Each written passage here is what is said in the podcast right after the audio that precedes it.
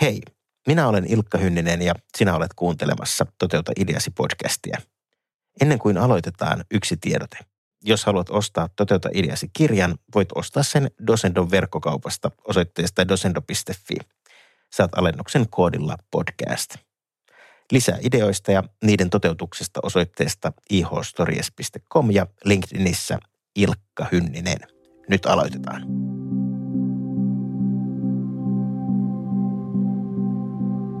Tämä on Dosendo Podcast. Toteuta ideasi. Ilkka täällä terve ja Toteuta ideasi podcast. No niin, hyvä kuulija. Tämä on tavallaan spesiaalijakso, joka on nyt alkamassa, koska vastaan kahteen kysymykseen, joita on mulle matkan varrella tullut. Ensimmäinen toive on ollut, että käytäisiin läpi harvinaisen paskan idean anatomia – ja tämä tuli itse asiassa jo kirjan tekovaiheessa, mutta en malta olla käymättä sitä läpi, koska vastaavia kysymyksiä on tullut jo tämän kirjan julkistamisen jälkeen myös. Toinen liittyy vähän samaan teemaan, eli pieleen menneisiin ideoihin. Ja tällä kertaa olen täällä studiossa yksin, joten lähdetään liikkeelle. Tällainen muistilista on olemassa – kirjassa Toteuta ideasi. Tiedän sen, koska olen sen sinne itse kirjoittanut, jossa käydään läpi harvinaisen paskan idean kaikki elementit. Ja lähdetään liikkeelle lista, listan kymmenkohtainen ja mennään jokainen kohta läpi ja sitten kommentoidaan niitä hiukan tässä matkan varrella. Numero yksi. Idea ei kiinnosta luojaansa, eikä se vie hänen elämänsä eteenpäin, vaan päinvastoin. Eli tämä on oikeastaan aika tyypillinen juttu. Moni lähtee toteuttamaan ideaa jonkun toisen toiveesta. On olemassa paljon ihmisiä, jotka ovat tehneet koko uransa esimerkiksi sen takia toteuttaneet isänsä toiveita, äitinsä toiveita tai jonkun muun puolisonsa, näin poispäin. Eli se, että lähtee tekemään ylipäätään työelämää, toteuttamaan ideoita, jotka eivät ole omia, niin se on huonon idean lähtökohtaa. Siitä voi tulla ihan hyväkin, mutta se on huono sen takia, koska sitten tämä ihminen ei elä itselleen merkityksellistä elämää, vaan elää vähän niin kuin toisten ihmisten pussiin. Numero kaksi. Idea on monimutkainen. Albert Einstein on yksi heistä, joka on sanonut, että jos et osaa kertoa asiaa lyhyesti, et ymmärrä omasta ajatuksestasi tarpeeksi. Huonon idean kriteeri numero kolme. Se ei ratkaise ongelmaa, pikemminkin aiheuttaa uusia. No tämäkin on tuttua monelle. Eli kehitetään joku idea, josta tulee tuote tai palvelu, joka aiheuttaa vain ongelmia. Se ei ole hyvä idea. Tällaisia saattaa tapahtua esimerkiksi isoissa yrityksissä joskus, kun keskijohto – ja ylempi johto ei oikein tiedä, mitä tehdään. Ja sitten siellä pallotellaan hyvin yksinkertaisia asioita niin, että ne menee lopulta aivan solmuun. Kaikki on ideoineet jotakin, mutta itse se asia ei koskaan ratkea. Tämmöisiä on nähnyt monta kertaa. Neljäs, eli jos idea on ammatillinen idea, niin siinä ei ole ansaintamekanismia. Se on kriteeri numero neljä. Ja mä olen tätä mieltä vahvasti, että – hyvässä ideassa pitäisi olla mukana myös se, jos puhutaan ammatillisista ideoista, että siinä on olemassa jonkinnäköinen ansainta tälle idean kehittäjälle. Paljon on kerätty rahaa yhtiöihin, joiden liiketoimintamalli on aivan levällään ja sitä ei koskaan tule välttämättä mitään tuottavaa. Mutta historian saatossa, jos katsotaan tonne taaksepäin peruutuspeiliin, niin yleensä tämä kupla on puhjennut. IT-kupla vuosituhannen alussa ja nyt on puhkeamassa esimerkiksi TV-puolella tämmöinen draamakupla. Sitä on seurannut aika läheltä. Eli maailmassa lähdettiin, isot jätit lähti haastamaan Netflixiä ja, ja, ja siinä polttivat näppinsä ja monta monta muuta kuplaa. Mutta jos nähdään heti alusta asti, että tuotot eivät peittoa, kuluja, niin meillä on ongelma ammatillisen idean kanssa. No sitten on huonon idean kriteeri numero viisi. Ja se on se, että idea on edellä aikaansa. Eli se idea voi olla fantastinen. Voi olla esimerkiksi tällainen, että ihmiset eivät käyttäisi enää DVD-levyjä, vaan rupeisivat katsomaan televisio-ohjelmia verkon yli. Kuulostaa ehkä teistä tutulta, ja niin se onkin. Mutta tämmöisiä samanlaisia ideoita kuin mihin Netflix sitten meni, niin oli hyvin monia. Näistä on esimerkkejä, että esimerkiksi oli hankittu hieno katalogiohjelmia. Oli yksin oikeudella tietyt näyttelijät. Oli kaikki. Oli hyvä markkinointi, oli osaava tiimi. Mutta ajatus oli pielessä ja tämä idea ei toiminut. Minkä takia nämä streamer-palvelut sitten eivät toimineet ja miksi Netflix toimi? Kyseessä on se, että ajatus oli väärä, koska laajakaistaa ei ollut vielä riittävän monella amerikkalaisella. Nämä oli siis Amerikasta lähteneitä kaikki. Ja nämä yritykset meni sitten konkurssiin. Netflix tuli just oikeaan aikaan. Jatko vielä kyllä DVD-levyjen levittelyä, mutta, tai levittämistä. Ja myyntiä, vuokraamista, mitä tekikään. Ja jatko sitten sitä toimintaa, mutta sitten kun aika rupesi olemaan sopiva, siirtyi sitten tähän streaming-palveluun. Eli jos idea on edellä aikaansa, niin se ei resonoi. No sitten myös toinen ajotukseen liittyvä asia. Arvoppa, mikä se on. No arvasit jo. Eli idea on myöhässä. Se on huono idean kriteeri myös. Eli silloin kun samoja ideoita on toteutettu jo vaikka kuinka paljon, niin silloin ei tietenkään sille idealle ole enää kysyntää. Markkina on niin sanotusti saturoitunut näillä ideoilla. Ei ole tilaa. Mutta tähänkin sellainen huomio, että yleensä on hyvä olla tokana. Tästä on paljon esimerkkejä. Jos on ihan ensimmäisenä, niin on tämä raivaaja, mutta sitten jos sä tulet sieltä, että se on raivattu, mutta sä oot riittävän hyvissä ajoin menossa siihen, että siitä on tulossa tällaista mainstreamia, mutta ei ihan vielä, niin silloin sillä idealla voi putkahtaa tosi hyvin läpi ja siihen löytyy silloin rahoitusta ja siihen löytyy osaamista ja tiimiä. Mutta sitten jos saat se tuulenhalkoja, joka lentää siellä ensimmäisenä sen idean kanssa ja yrittää päästä läpi, niin se voi olla joskus vähän vaikeaa. Syy numero seitsemän, mikä on huonon idean kriteeri numero seitsemän, niin se on se, että idea on tylsä. Eikä juuri kukaan innostu siitä.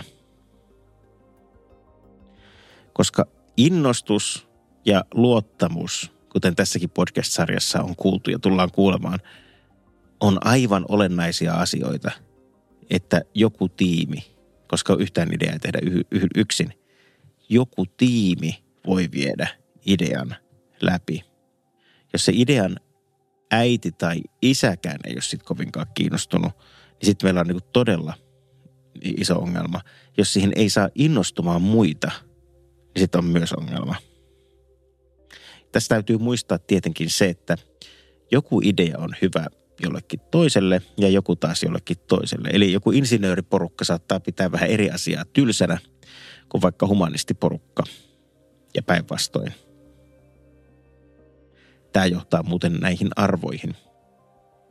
Eli mitä varten ylipäätään ollaan olemassa ja tekemässä työelämässä asioita. Ja sen pitää silloin, kun se on arvojen mukainen tämä idea ja ihmiset jakaa samat arvot, niin silloin se idea toimii. Intoa riittää. Huonon idean kriteeri numero kahdeksan. Neuvonantajasi sanovat, että luovuta nyt jo hyvä ihminen. Ja tätä kannattaa kuunnella enemmän kuin mitään muuta. Eli jos sun ympärillä olevat ihmiset, joihin sä luotat, niin sanovat, että kannattaa lopettaa, ei kannata edistää, niin kuuntele niitä. Ja jälleen olennaista on se, että älä kuuntele kaikkia ihmisiä, mitä, mitä näet ja kohtaat, mitä somessa sanotaan ja mitä, ää, mitä ää, ikään kuin satu, sattumavaraiset ihmiset sanovat sulle. Olennaista on, että sulla on tietty määrä luotettuja ihmisiä, ammatillisia neuvonantajia ja henkilökohtaisia neuvonantajia. Ja kun sulla on tällaisia ammatillisia henkilökohtaisia neuvonantajia, niin luota heidän mielipiteisiinsä. Se, miten niitä henkilökohtaisia ja ammatillisia neuvonantajia saa, niin siitä löytyy paljon tietoa Toteuta ideasi kirjasta. Huonon idean kriteeri numero yhdeksän. Siihen ei voi tehdä toteuttamisaikataulua.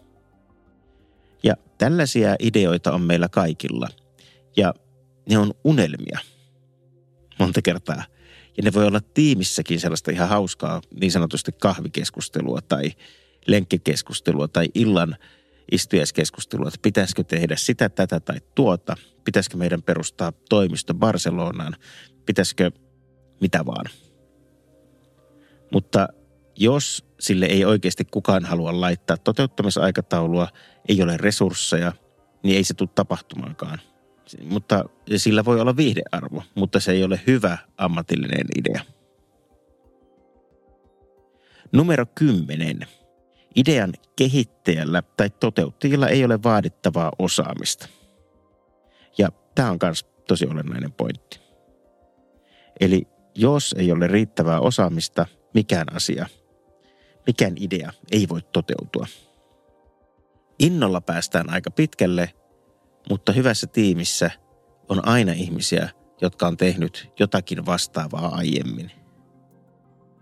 Ja jos se ei ole kiinteä osa sitä tiimiä, niin sitten pitää olla ainakin lähellä oleva ihminen, lähellä oleva kumppani, jolla on sitä kokemusta.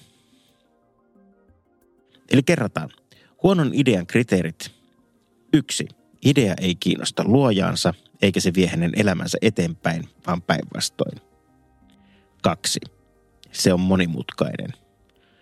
Kolme. Se ei ratkaise ongelmaa, pikemminkin aiheuttaa uusia. Neljä. Jos se on ammatillinen idea, siinä ei ole ansaintamekanismia. Viisi. Idea on edellä aikaansa. Kuusi. Idea on myöhässä – Seitsemän, se on tylsä eikä juuri kukaan innostu siitä. Kahdeksan, neuvonantajasi sanovat, että luovuta nyt jo, hyvä ihminen. Yhdeksän, siihen ei voi tehdä toteuttamisaikataulua. Kymmenen, idean kehittäjällä tai toteuttajilla ei ole vaadittavaa osaamista.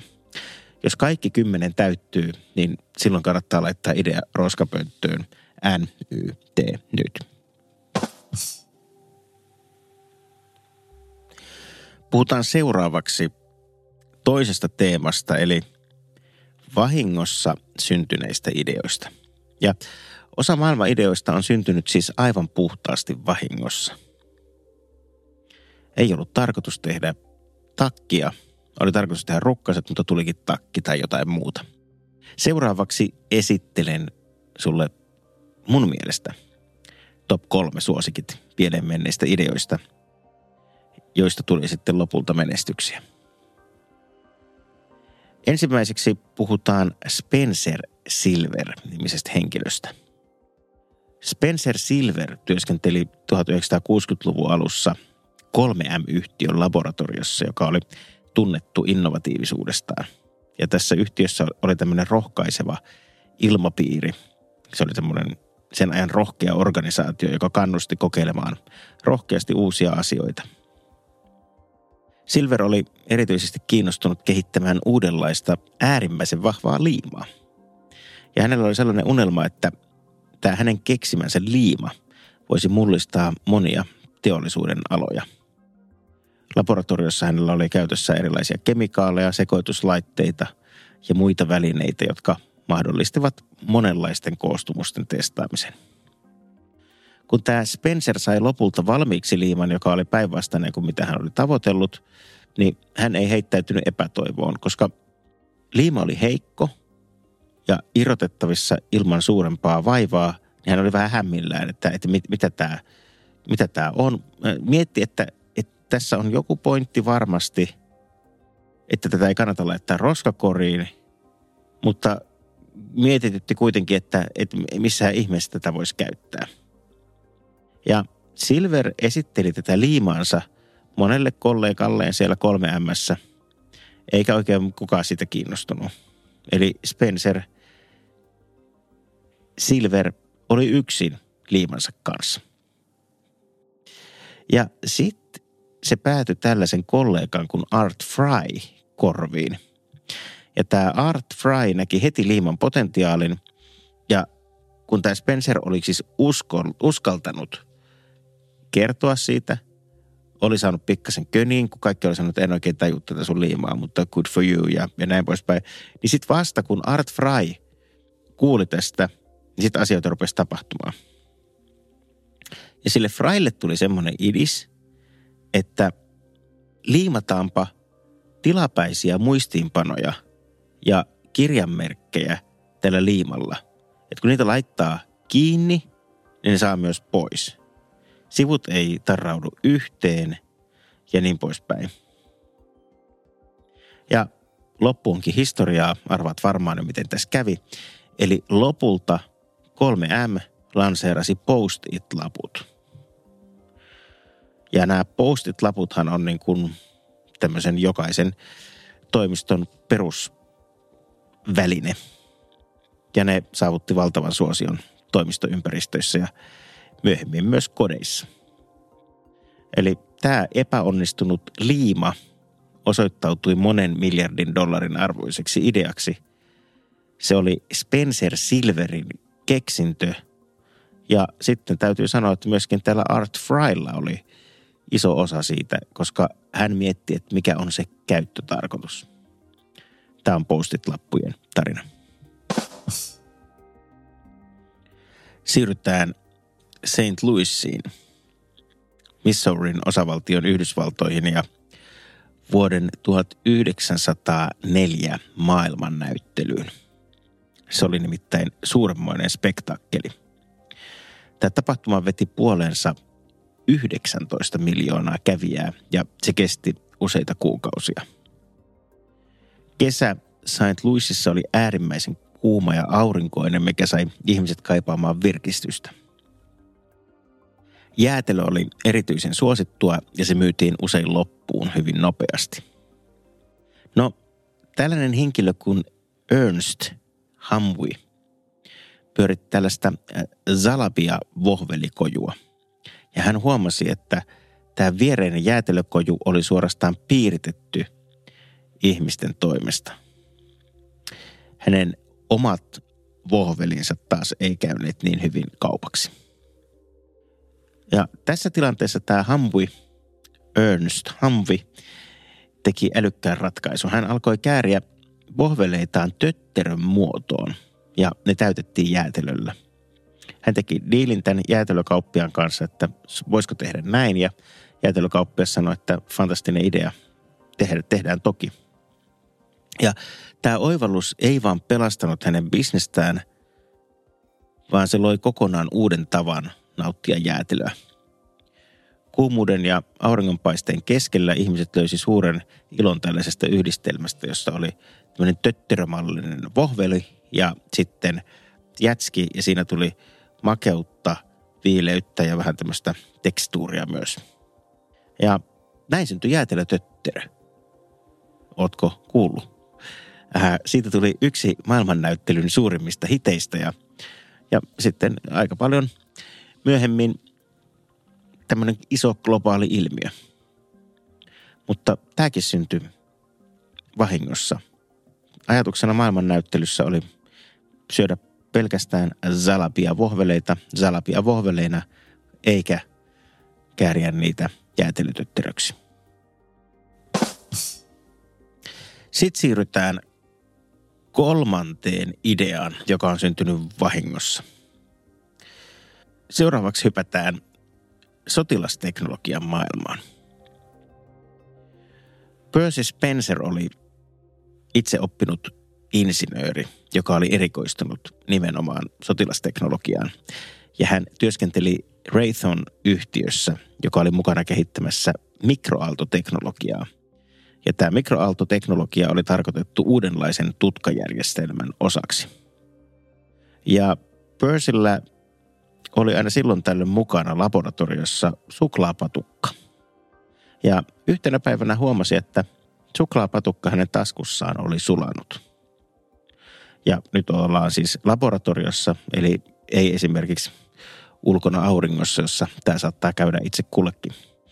Mutta Percy oli tosiaan laboratoriossa ja hänelle tuli tämmöinen todellinen aha moment ja sai hänet ajattelemaan, että voisikohan näitä mikroaaltoja käyttää johonkin muuhunkin kuin pelkästään tämän tutkajärjestelmän osaksi.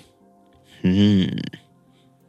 Ja Spencer ei jättänyt asiaa siis siihen, ihan hyvä ettei jättänyt, vaan alkoi tehdä kokeita. Hän laittoi erilaisia ruokia tämän mikroaaltojen lähettyville ja havaitsi, että ne kuumenivat tai sulivat huomattavasti nopeammin kuin perinteisillä menetelmillä. Ja tämä keksintö oli siis aivan mullistava. Ja erityisesti alkuun sodan jälkeisessä Amerikassa, jossa kotitalouksien elämä oli murroksessa muutenkin ja naiset siirtyi työelämään suurin joukoin. Ja tämä mikroaaltouuni, sillä oli valtava tarve ja se mahdollisti nopean ja helpon ruoanvalmistuksen ja sitten se muutti lopulta, kuten tiedämme, tapamme valmistaa ja nauttia ruokaa. Musta nämä on varsin kiehtovia esimerkkejä. Eli eka oli siis tämä, että Spencer Silver valmisti liimaa. Liimasta tuli huonoa. Mutta sitten Art Fryn kanssa keksittiinkin, että tehdään postit-laput. Ernst Hamwi oli tekemässä vohveleita. Vohvelit ei mennyt kaupaksi. Hän rupesi käärimään niitä tötterön muotoon. Syntyi jäätelötötteröt. Percy Spencer oli tekemässä mikroaaltoja osaksi tutkajärjestelmää ja syntyi mikroaaltouuni. Ja nämä edellä esimerkit kertoo minun mielestä epäonnistumisen hyväksymisestä sekä armollisuudesta itseä ja muita kohtaan. Eli jos mieli on jäykkä, epäonnistumisia vältetään. Vaivutaan myös sellaiseen synkkyyteen, että jos tämä ei tälle ei toimi, niin ei tästä ole mihinkään. Eli meidän on hyvä opetella kestämään epäonnistumisia ja yrittää nähdä epätäydellisyydessäkin mahdollisuuksia. Eli nämä on parhaita mahdollisia oppimiskokemuksia. Kun mieli on avoinna, se saattaa nähdä pieleen mennessä liimassa postit-lapun. Jos haluat kuulla kaikesta tästä lisää ja toteuttaa oman ideasi, suosittelen, että tilaa Toteuta ideasi kirjan – Siinä on myös hienot Linda Saukkorauta kuvittajan kuvat. Minun nimeni on Ilkka Hynninen ja ensi kerralla mukana taas kiinnostava vieras keskustelemassa ideoiden toteuttamisesta. Tämä on Dosendo Podcast. Toteuta ideasi.